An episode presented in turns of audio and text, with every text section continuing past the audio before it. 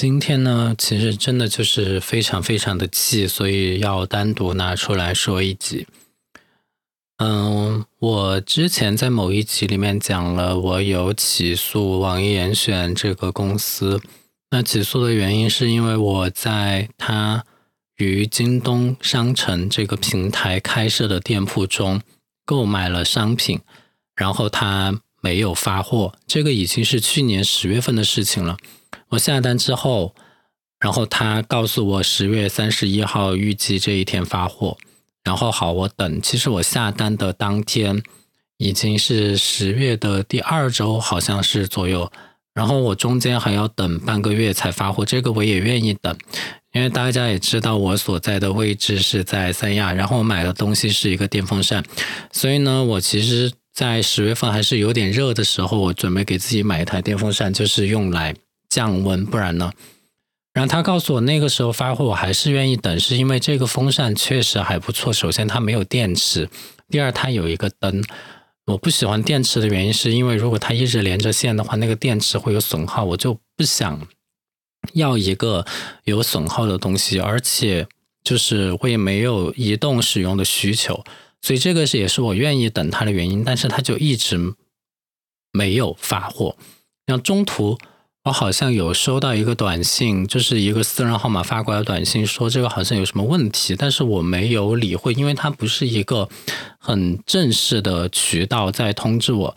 然后后来呢，呃，我过了十月三十一号之后，我就立刻去找网易的客服在京东上，然后他就告诉我说这个地址受限，发不了。然后我当时我真的就是跟他沟通非常的无效，我说。是这个物流公司发不了，还是所有的物流公司都发不了？如果是所有的物流公司都发不了，我好像掌握的情况并不是这个样子。如果仅仅是你这个物流公司发不了，那是你的问题，因为你跟他，我不知道，是你自己的物流，还是你跟他合作，还是怎么样？你明明写的是可以发货，但是你却。没有发货，然后你还在我购买了之后把我的地址改为受限地区，导致下不了单。这是不是也意味着，就是只要我能下单，那其实就是可以发货的？那你是不是应该想方设法的去履行这个责任？但是其实并没有履行这个责任，对吧？而且已经过了你承诺的发货的时效了。我前后我找过京东，然后我也想，我也联系过。网易的客服，网易的客服真的很难找，就是他只有文字的客服，你要给他打电话，你是主动联系不到他的，只能他来联系你。而且就很奇怪，那个电话，杭州的电话我总是接不到，而且我接起来之后，我问他贝斯在哪，他告诉我他贝斯在广州，就是嗯，就是一个呃分布式的客服布局嘛。好，这个是他内部的自己的分工，他自己的决策我管不着。OK，那我起诉你总可以了吧？然后我就选择了去杭州互联网法院起诉，因为网易是在杭州注册的，这个属于这个的管辖范围。然后我们众所周知，浙江或者杭州的互联网产业也非常的发达，所以呢，他们可以线上庭审，这一点也非常的 OK，而且是专门针对于互联网上的各种事项，就包括了我这种买卖合同纠纷。好，这些都是背景，最重点是我。今天刚刚庭审完，庭审的结果我非常的不满意。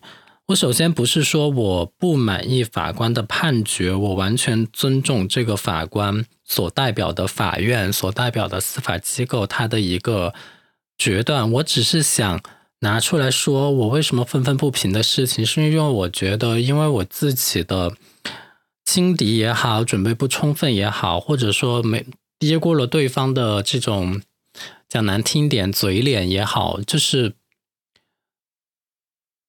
就是我反省我自己的问题，主要是就是你可以把这个想象成为一个典型的吵完架之后觉得自己吵架没有发挥好的这样的一个一级坦白吧，一级袒露，一级对自己内心的剖析。今天就是很神奇的地方在于，就是我昨天我。就开始有一点忐忑不安的那种感觉，就是觉得今天有事情发生，今天的确也有事情发生，但是呢，我其实也有一点轻敌，就是我没有做太多的准备，而且这个事情发生太久了。你看现在都是二月底，我这个东西是十月初、十月中旬购买的商品。我说实话，我觉得这个事情过得有点久，我都有点忘记它的前因后果了。但是我却没有去补习或者重温这件事情。我今天在那边临时抱佛脚去找相关的。法律资讯，而且我在找之余，其实只有十五分钟就要开庭了，所以我觉得这个是我第一个没有做的很好的地方，就是没有去 review 我的这个整个的剧情。然后第二个呢，我是觉得，当然这个被时间被耽误也有原因，不是开庭要排队要等很久，而是中间调解起码搞了两三个月，就是。我提交了我的诉状之后，他接受了，他就有个调解的环节。其实当时应该选择不接受调解，然后就没有这么冗长的过程。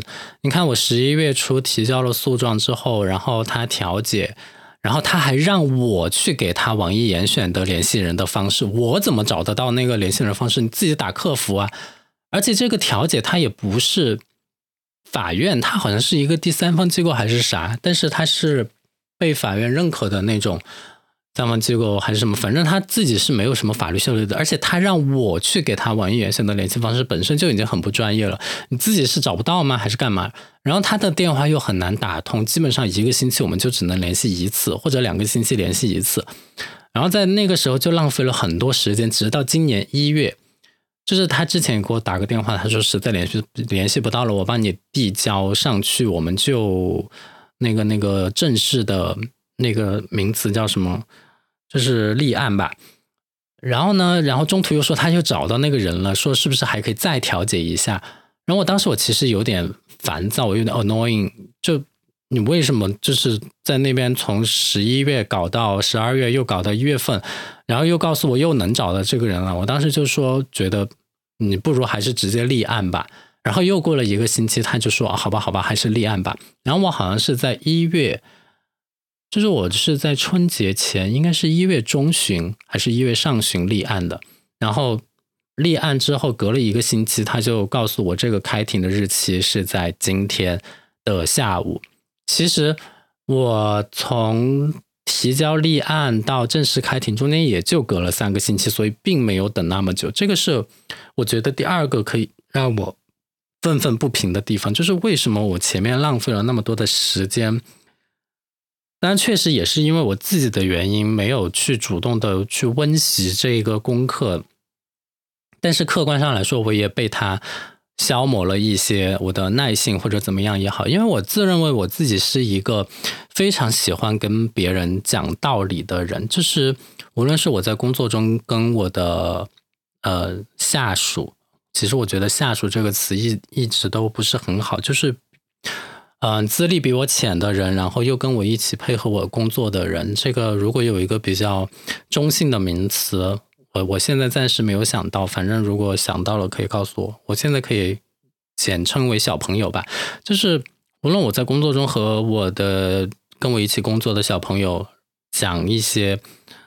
公司的规则啊，职场的规则还是怎么样，或者说我去投诉一些商户的时候，我都喜欢引经据典，引用一些法条，或者说从逻辑上来分析这个事情。但是我觉得，就是今天为什么我愿意单独把这个事情拿出来说，就是我从下午开完庭之后到现在，一直心情都郁郁寡欢。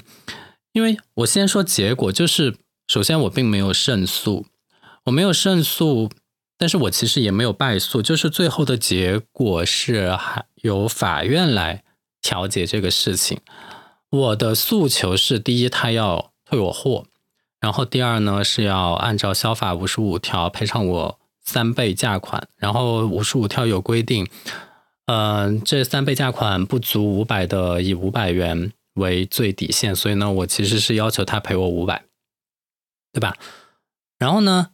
网易那边的法务，他今天 居然来了两个人，就是我昨天还以为他会缺席，今天没想到他来两个人，我我真的我是没有想到他那边居然还挺重视这件事情的。当然，其实也没有那么的重视啊，毕竟这两个法务其实也没有坐到一起，然后可能各是各在各的办公室里面，然后孩子没有找到专门的会议室去聊这件事情。我看他还抱个电脑到处跑，就是他的背景在移动。But anyway，我就是想说他们的一个理由，或者说他们的依据是：首先，这个不适用消法五十五条。是因为消法五十五条规定五百块的赔偿是有消费欺诈行为，他们觉得自己并没有消费欺诈，因为这个是物流公司的问题，是他们控制不了的。然后控制不了的原因，就是为什么我在买的时候也没有更新商品界面的说明，是因为他们卖的东西太多了，然后有这种疏忽，其实也很正常，这个是他们的一番说辞。但是我呢，我就觉得说。当然，这个我在庭审的时候也没有表现的很好啊，我没有把所有的我的分析讲出来。但是我后来想，我说，首先你你选择了这个物流公司，他不能发货，然后影响了我，不应该他来兜底吗？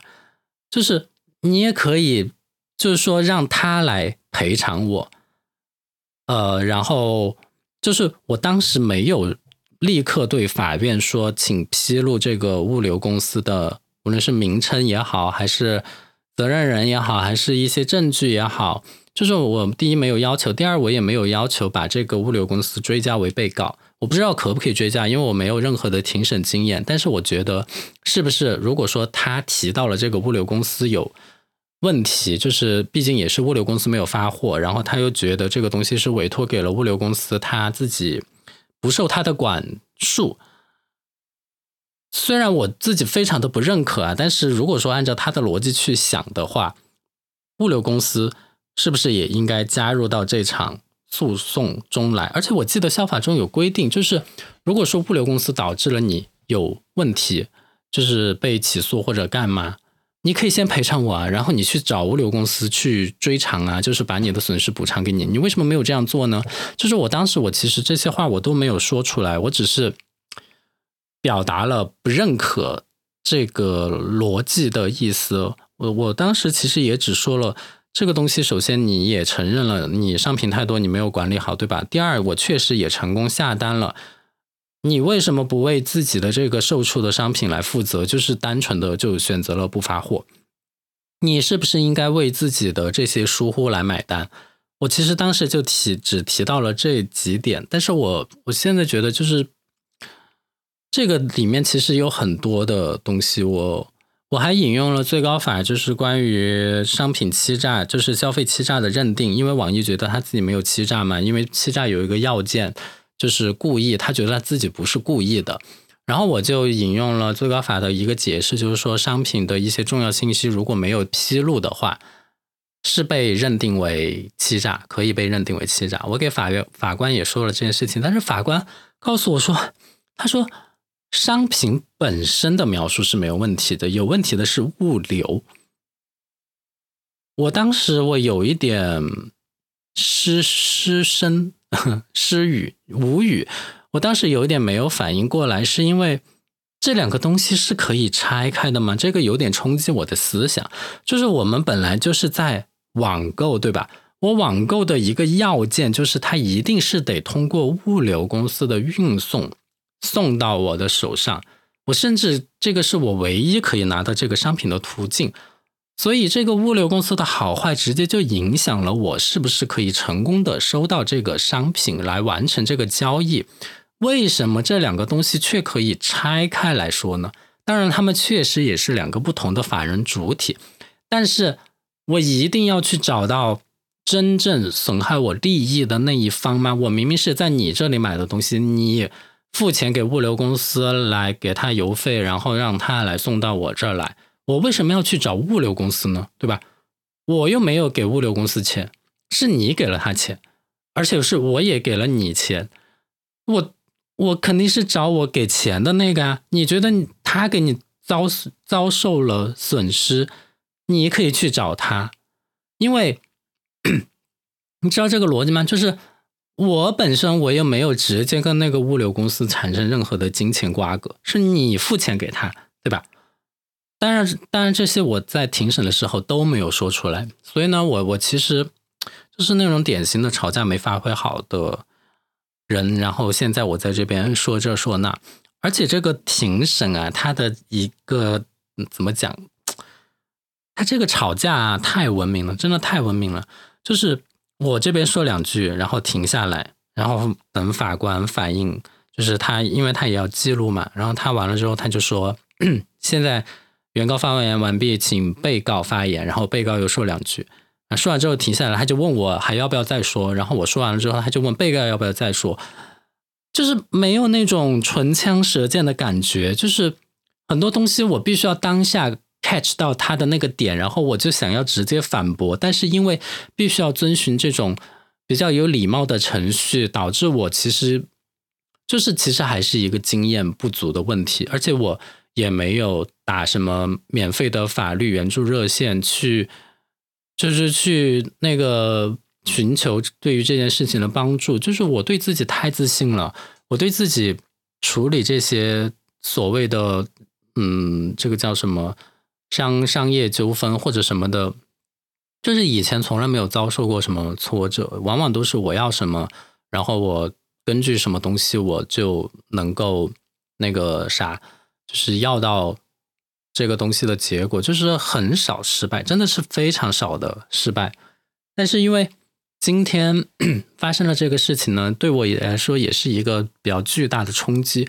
我其实一直在跟我的朋友讲，就是我。觉得我我我就是我一直在跟朋友讲的内容里面，也大多都是反，就是对自己有一个反思，就是我为什么没有把这些表达出来？我是不是把这个表达出来之后，可能会影响法官的判断，来影响他的这个倾向性？而且我为什么没有充分的准备资料？因为因为就是这个购买了东西，然后商家不发货的这个。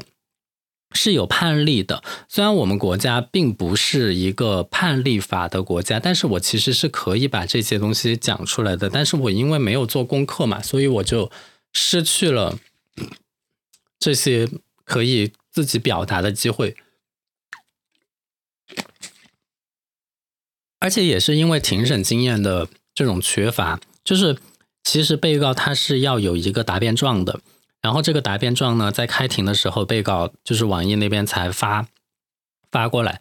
哎呀，我刚刚就是一直讲什么原告、被告的，就这种词汇在庭审中经常用到，但是我讲起来特别的拗口，所以呢也限制了我的发挥。我喜欢说的是我网易，我网易，而不是原告、被告、原告、被告。但他们用的很顺，所以他们可能这方面也非常的熟悉，毕竟他们也是天天在法律圈里面混的人。所以就是真的还是专业的事情交给专业的人来做，就是开庭这种事情就应该交给律师来做。但是因为我这个标的只有五百块钱，我请个律师，我分他两百，然后剩下三百我来拿吗？其实好像现在看起来也不错，总比你败诉好，对吧？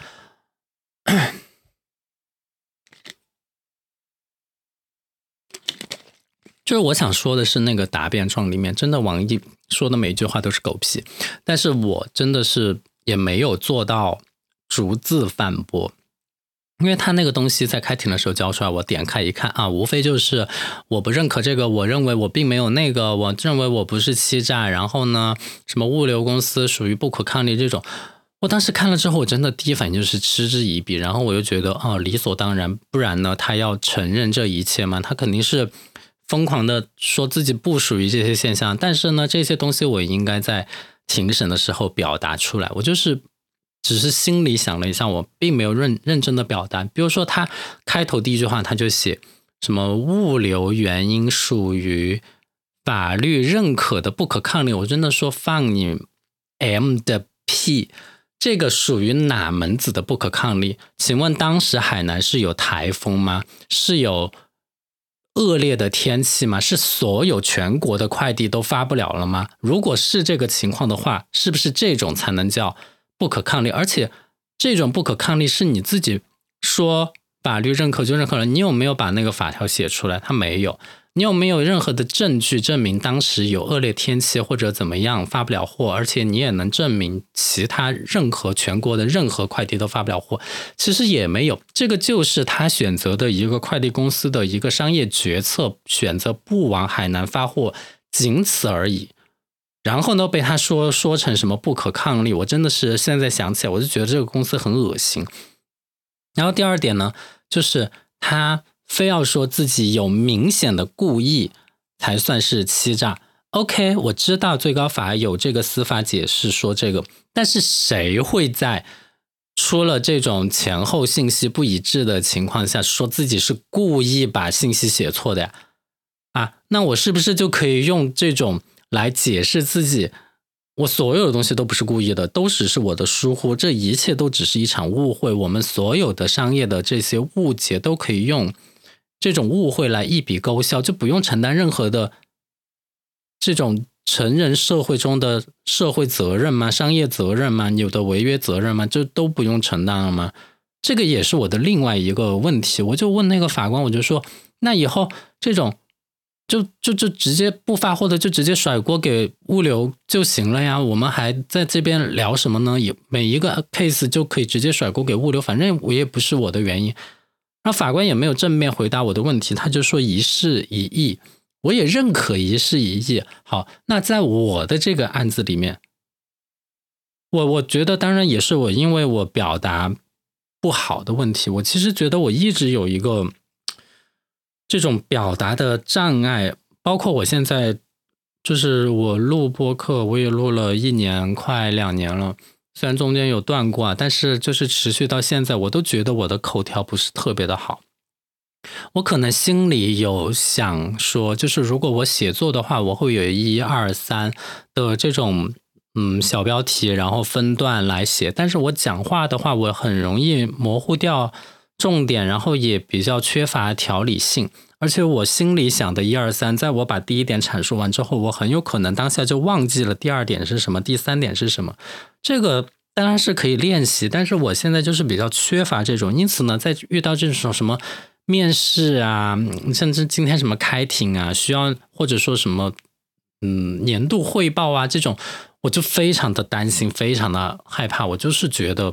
我自己表达不好，所以有的东西我就必须要写下来。像我现在每次每个星期开周会，我都是要把我要讲的内容提前写下来，不然我真的开会的时候不知道自己要讲什么。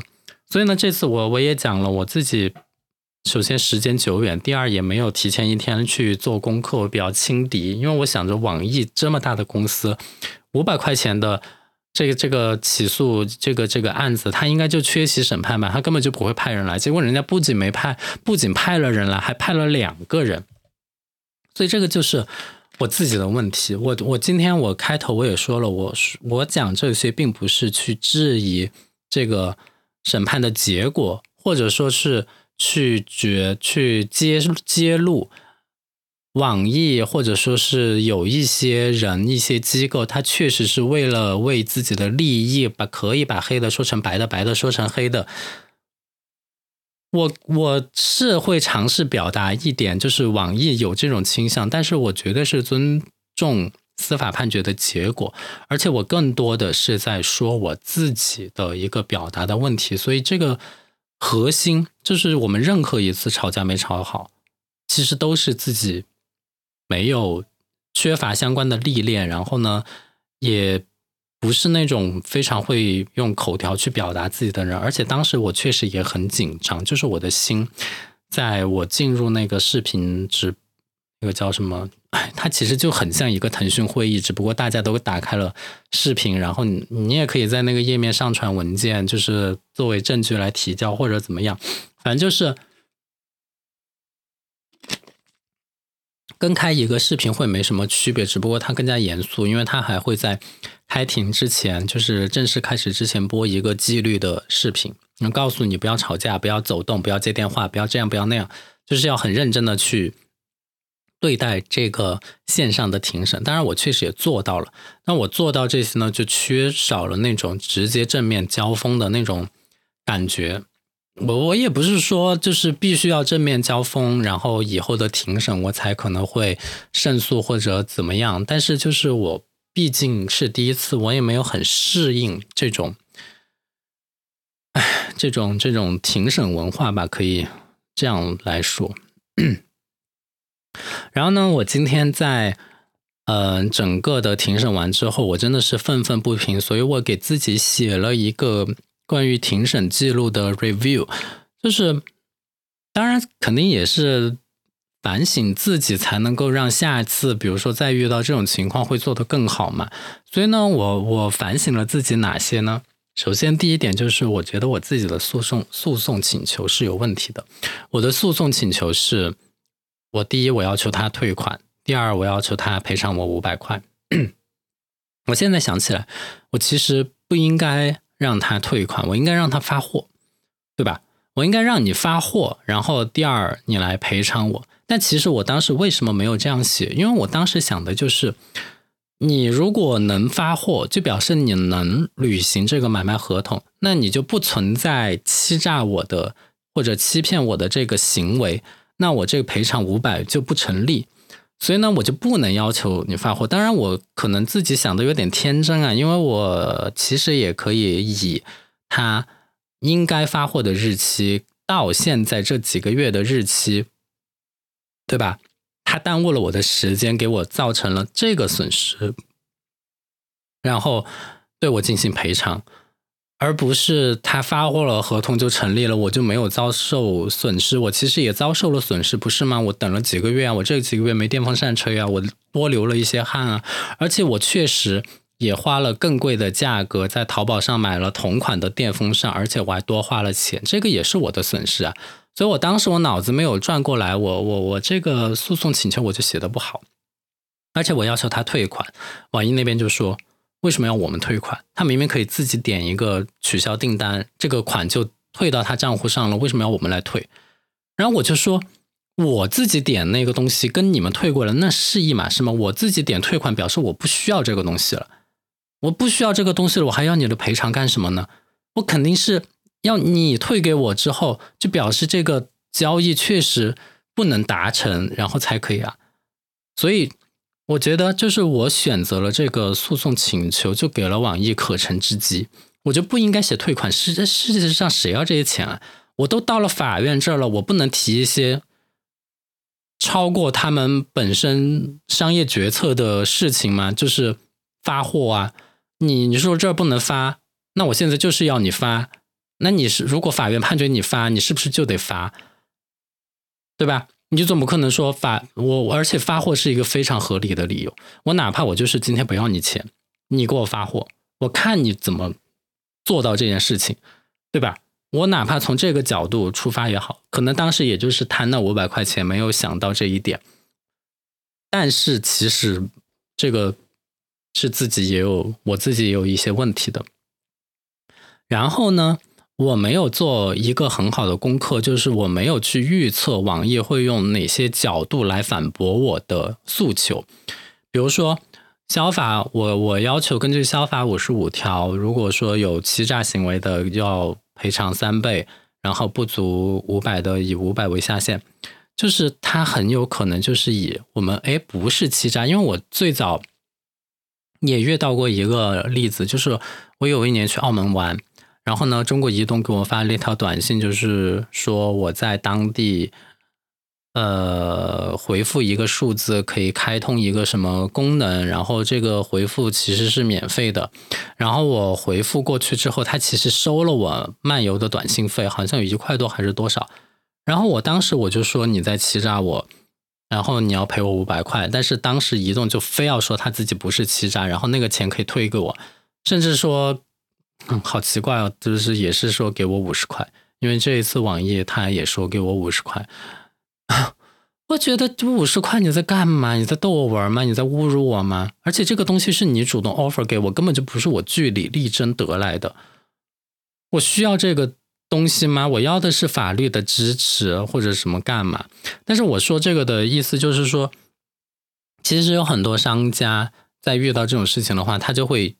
努力的去辩解，去证明自己不存在欺诈的行为。但是我因为我之前没有做功课嘛，所以我没有预先想到他会这样做，我也没有想到对付他的一个方案，就听他在那边说这个什么不是故意啊，或者干嘛就行。但是其实我如果多收集一些证据，我把那个快递和商品两个的属性捆绑起来，不可分割之后，我其实我觉得我还是。有一点点胜诉的希望。所以这个就是一个影响法官看法，然后自己确实也要做功课的一些问题。然后第三个就是缺乏庭审经验，就是我刚跟你讲了那个答辩状，我没有去逐条反驳，而且网易一直在说什么，就是他很好笑。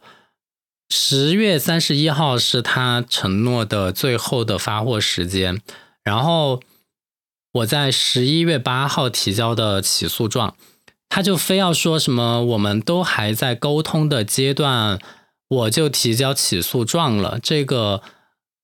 反正他也没有说结果，就是暗示我为什么这么着急，是不是就是冲着那五百来的？我不知道他是不是这样，就是有这样的暗示啊。但是反正他就是提了这么一嘴，然后我就说，首先。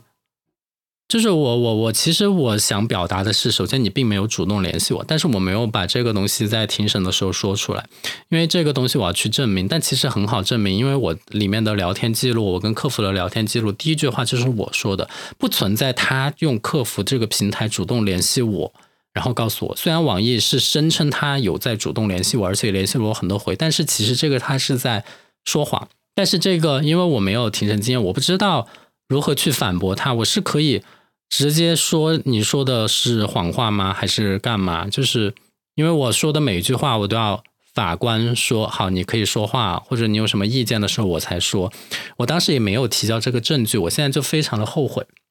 就是首先你根本就没有主动联系我，其次第二，我是在跟你沟通无效，然后也过了你承诺发货的时间之后我才起诉的。至于我选择什么时候起诉，我是在。这个时间一天之后、一周之后还是一个月之后，是我自己的选择。你现在说这个东西干嘛？你想暗示什么呢？你想表达一个什么呢？你能不能明示呢？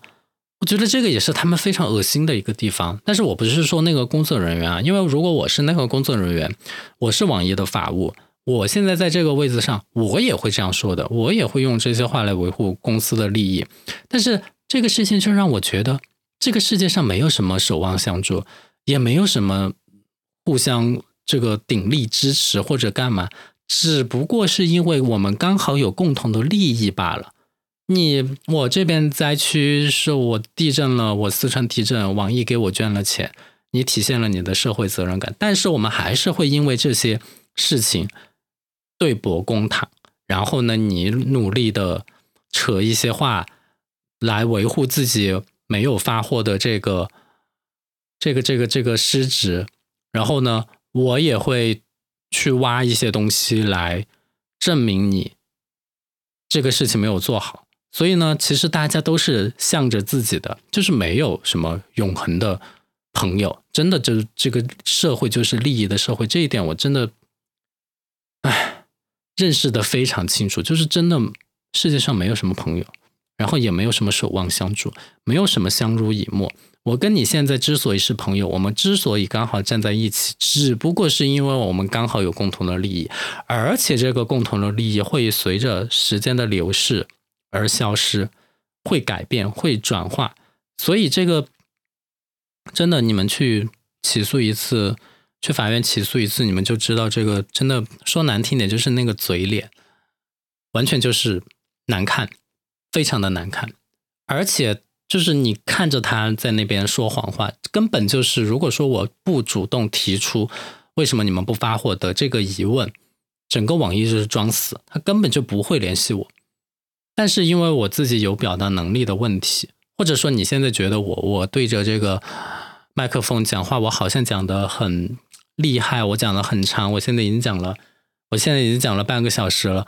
然后还在继续讲下去，你觉得我其实还是能够侃侃而谈的，但是这个不过是我，就是这个是我自己的时间啊，我想怎么说就怎么说。但是我其实觉得我自己真的是我就是想到哪儿说到哪儿，我没有一个时间线先后顺序一二三，我应该要怎么表达或者怎么表达。而且我现在之所以在说这些。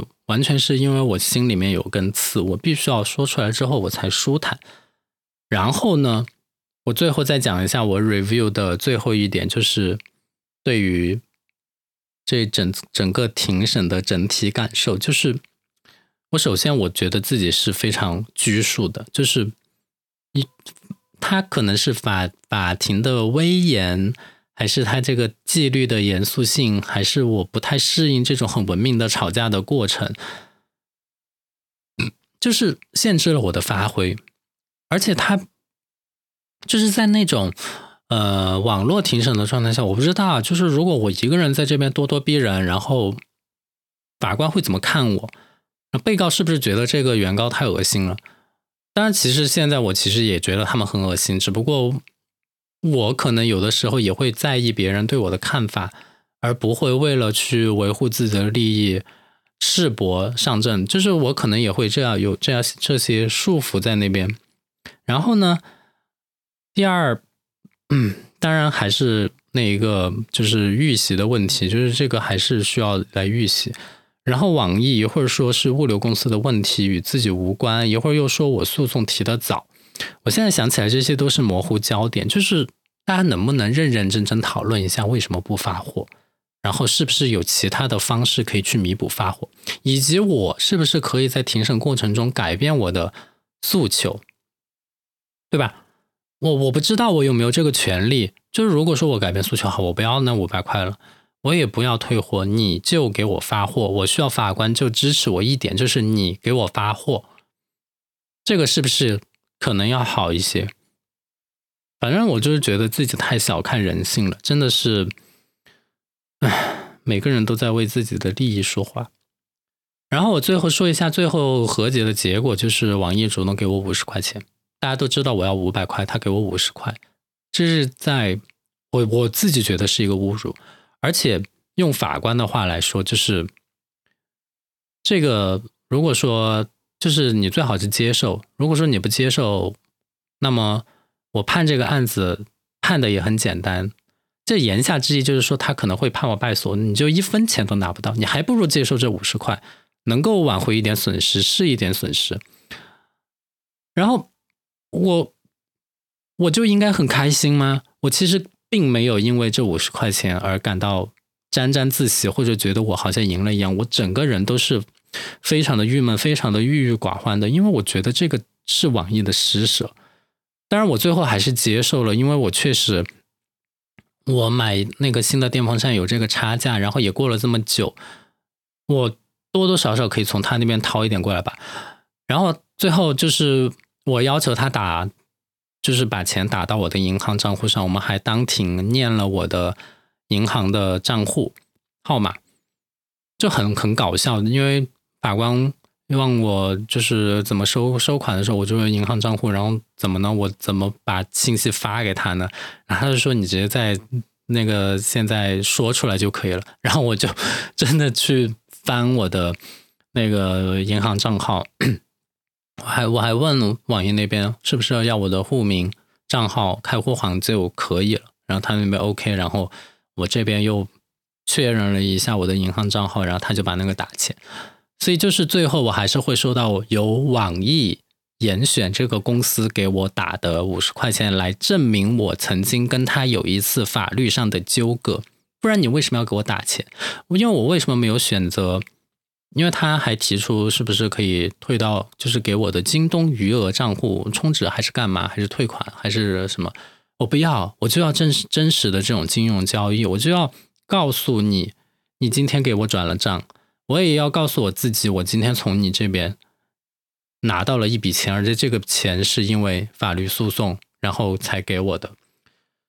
唉，说了这么多，反正我就是觉得，首先呢。当然不希望每个人都遇到这种情况，但是第二呢，如果说大家有遇到我这种情况，就请以我为前车之鉴，就不要那么的掉以轻心，不要那么的轻敌，还是要认真准备。虽然这个庭审的时间会被拉得很长很长，然后让你忘记自自己之前的一些 焦点的东西，因为我说实话，我都看那个京东的那个订单的待发货。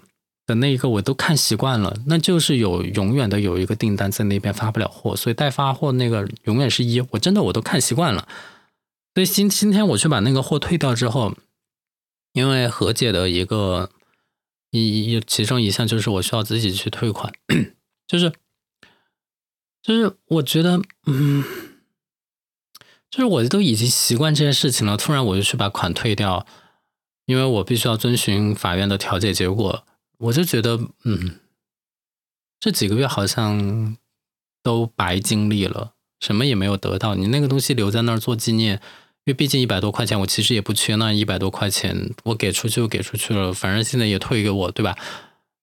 就，嗯，其实自己本来也是。